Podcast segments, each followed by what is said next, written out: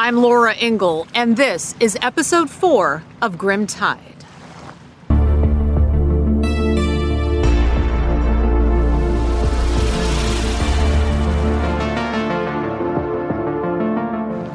For a year and a half, police searched for Shannan Gilbert while discovering instead the bodies of 10 apparent victims of a serial killer. Frustrated investigators desperately needed a break in the case, and they thought they got one on December 13, 2011. Instead, the plot only thickened. We have this day at approximately 9:14 a.m. located a set of skeletal remains. We believe at this time to belong to the missing Shannan Gilbert. Police today searched with a tank like amphibious machine in a marshy area in Oak Beach for what the police commissioner called one last time. A year after the search began, Suffolk County police found skeletal remains believed to be that of Shannan Gilbert. With 10 bodies already pulled from the Long Island bramble, few expected Shannan to reappear alive, least of all, her distraught family. As a mother, and as anyone who loses their child, no one knows the pain that we're going through unless you've gone through it yourself. Casual followers of the case figured Shannan had to be the 11th victim of a yet to be caught serial killer. But police soon questioned that assumption. Certainly, it's worth noting that there are things that are different about Miss Gilbert's death and her disappearance. We know that the uh, the other victims uh, left. No one knew where they were going. Um, Shannan Gilbert went somewhere with the driver. We know exactly who she saw. She saw Joseph Brewer. At some point, she had an issue in that house. She called 911. She fled that house and she went to Gus Coletti's house. He was willing to help her. She came into his house. He said, If you sit right here, I'll call 911. And I turned to her afterwards. I hung up the phone. I said, I called the police. They're on their way here. Somebody will help you. As soon as I said that, out the door she went. But she fled out of, out of his house. She got in there. She couldn't find a way out. After examining the scene and reading the medical examiner's report, police theorized that Shannan accidentally drowned in the marsh and was not murdered, adding the fact that her body was found just a few miles from a graveyard of murdered sex workers was likely just a coincidence. To this day, they do not believe she is connected to the Gilgo Four or any of the other murders. Gilbert family attorney John Ray calls that theory preposterous. All the evidence that we have is exactly the opposite of that. Exhibit A Shannan's clothing. Ray believes it's crucial that these items turned up before police found her body. The clothing was found of Shannan Gilbert first. Remains were found today a quarter of a mile from where her purse, ID, cell phone, and clothes were found last week, and a half mile from where she was last seen alive May 1st, 2010. In your opinion, what does it tell you that her clothes were found outside of her remains? The police say, and Commissioner Dormer said, that Shannan's remains were found because she got confused and threw them away. If you look at excited delirium cases, a lot of times they strip down because of their body temperature. So that may, may or may not explain the clothes being a distance from the ultimate where the body is. That's absurd on its face.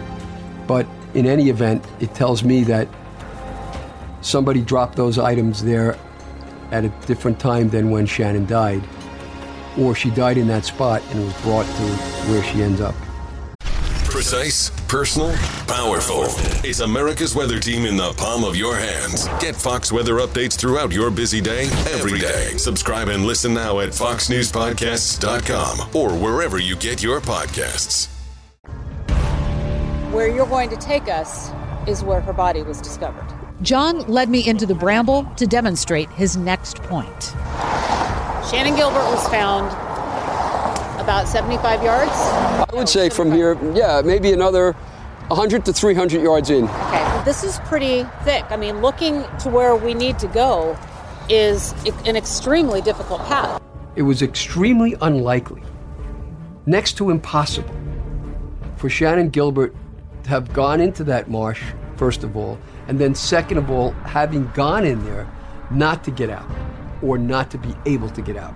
Stuart Cameron strongly disagrees. He thinks a frantic, disoriented, or possibly a drug crazed Shannan could easily get stuck or lost in this thick vegetation and died that May night, possibly drowning in the shallow water. The only point of reference may be the noise of traffic on Ocean Parkway or the double span bridge in the background, thinking that I can go towards the roadway and find a way out. But as I said, the entire search area, with a few exceptions, was encircled in dense vegetation and there really was no way out. You could hear the rubber of the tires as people were going to work. So, how could it be that you would drop dead somewhere in between those two points in the middle of this marsh? It was absurd. Ray says he's certain someone dumped Shannan into her swampy grave and believes it's a man who lived just 30 yards away. He was the unofficial mayor of Oak Beach, whose name has surfaced and resurfaced throughout this mystery. Dr. Charles Peter Hackett. Hackett. Hackett. Peter Hackett. My belief is more than a theory, it's based on evidence, and the evidence points to Hackett as being responsible for the death of Shannan Gilbert. John Ray points out that in the early days of Shannan's disappearance, Hackett, Alex Diaz claims, predicted where Shannan was going to be found. She's going to float up there. That's where she's going to turn up. He tells this to the boyfriend, which is shocking in its own way. It's almost as if he was playing them and torturing them with that kind of a statement, which is interesting when you consider the person who called Melissa Barthelemy, the, the killer who had Melissa's phone and called Melissa Barthelemy's sister and taunted the sister. It has a similar tint to it. Remember, Melissa Barthelemy's sister and Sarah Carnes both received anonymous, taunting phone calls shortly after they went missing. Shannan's mother, Mari, received a phone call before she even knew her daughter was missing. Her caller, though, did identify himself as Dr. Peter Hackett. He called her to tell her he was Dr. Peter Hackett, who ran a home for wayward girls, and Shannan had been to his home on drugs. Hackett at first denied calling Gilbert, at least not on the day after she vanished. But you called me on the 2nd, not the 6th. Way before anyone I didn't call you on the 2nd. Shannan was missing. How could I call you on the 2nd? That's I what didn't I know. want to know. Well, I don't. No one has any proof of that. John Ray says there's just no way Gilbert's mistaken about when she got the call from Hackett, who John Ray believes implicated himself in Shannan's death. What he said he did, and he told this to Mari Gilbert and to a neighbor, Bruce Anderson. He told them that he took her into his house, he gave her drugs, and now she's dead. She told you Testified this. to She this. told you this. She told me that. She testified to it under oath, examined by Hackett's lawyer. Mhm. And he made two calls to that effect. Not one, but two. And this is phone record proof. Yes. There's phone records. While John Ray draws parallels between Hackett's behavior in the Shannan Gilbert disappearance and the behavior of whoever made the phone calls in the Barthelemy and Barnes disappearances, investigators insist they are not connected in any way. He's a little different. Jerry McCarthy, a retired Suffolk County police inspector who worked on Shannan's case, says Hackett's involvement is confined to his meddling after Shannan accidentally died. He wants to be involved in the case and then winds up in the case not in the way he wanted to, I guess. John Ray is so convinced Hackett played a role in Shannan Gilbert's demise that he sued him for wrongful death in 2012 on behalf of her family. And he's already grilled Hackett under oath. Uh, I've taken Peter Hackett's deposition three times for over 22 hours. Peter Hackett's story has changed and changed and changed again and again and again, even under oath. He has many sides to him that are not evident until you cross examine him. And I did it under very difficult circumstances, but I did it. A man emerges who is certainly capable of everything I have just suggested. I wanted to talk to Hackett about Ray's accusations. Hi, this is Laura Ingle with Fox News, and I'm looking for Peter Hackett. But he declined our multiple interview requests. But in other interviews, he has vehemently denied being involved in Shannan's murder. And I'll underscore this very important point on Hackett's behalf. He has been emphatically eliminated as a suspect by police. Hackett was looked at, but there was no conclusive evidence that Hackett was involved with Shannan's disappearance. We have no evidence that he's in contact with, physically in contact with her that night. So we've come to the moment of truth, finally, for Suffolk County in the Long Island serial killer case.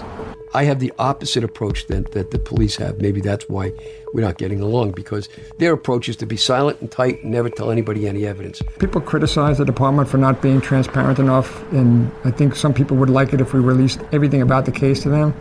But uh, that's not the way to work on any homicide case, especially a serial killer case. Mine is to do just the opposite.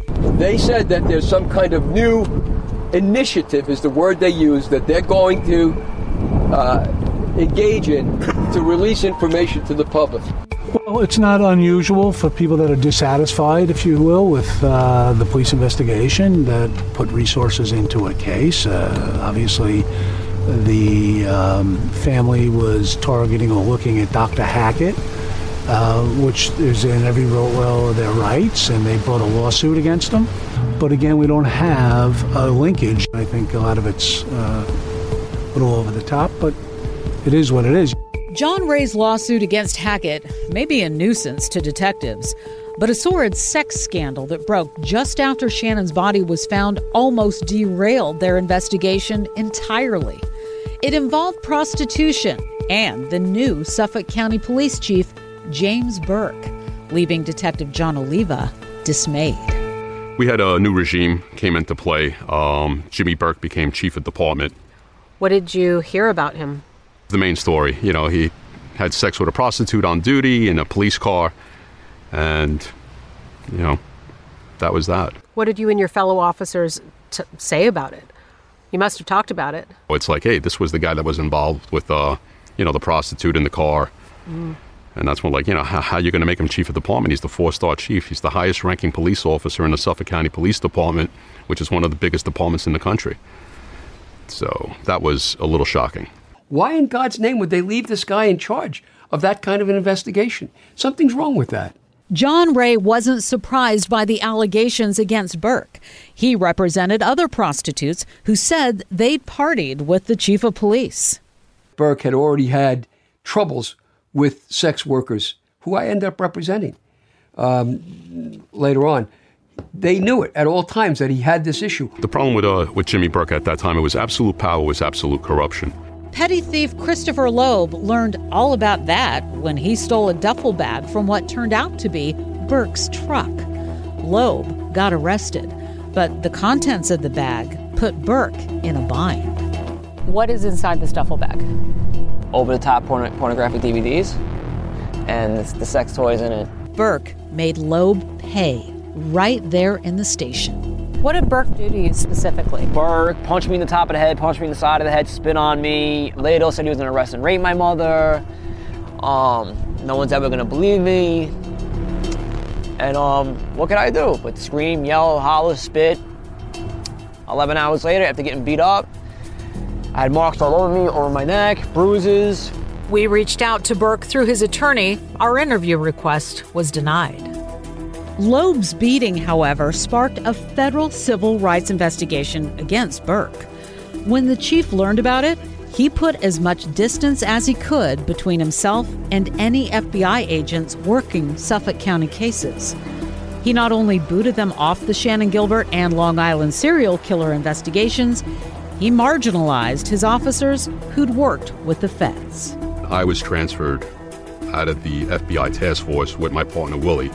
Within a week, they came out with a departmental memo, which was signed by James Burke, that basically stated anybody that had interaction with an FBI agent or prosecutor or anything of that nature had to immediately tell their commanding officer, and their commanding officer would have to relay it up the chain of command so it would reach Jimmy Burke. So it was a, basically a no fly zone on any case that the feds were involved in. And if you had interaction with him, he wanted to know what was going on. I got transferred out of overseeing that homicide and got put back on the forensic side. James Burke dismantled the detective unit that was overseeing this case. What does that say to you? Is he dismantling the FBI's role within his department because he's trying to, you know, basically push out the very people that could investigate him? There had been speculation that the Long Island serial killer had ties to law enforcement. There is no indication that the three year investigation touched upon the murders, but it seems safe to assume that if Burke had anything to do with them, a three year federal probe would have implicated him. Rather, it prolonged the mystery.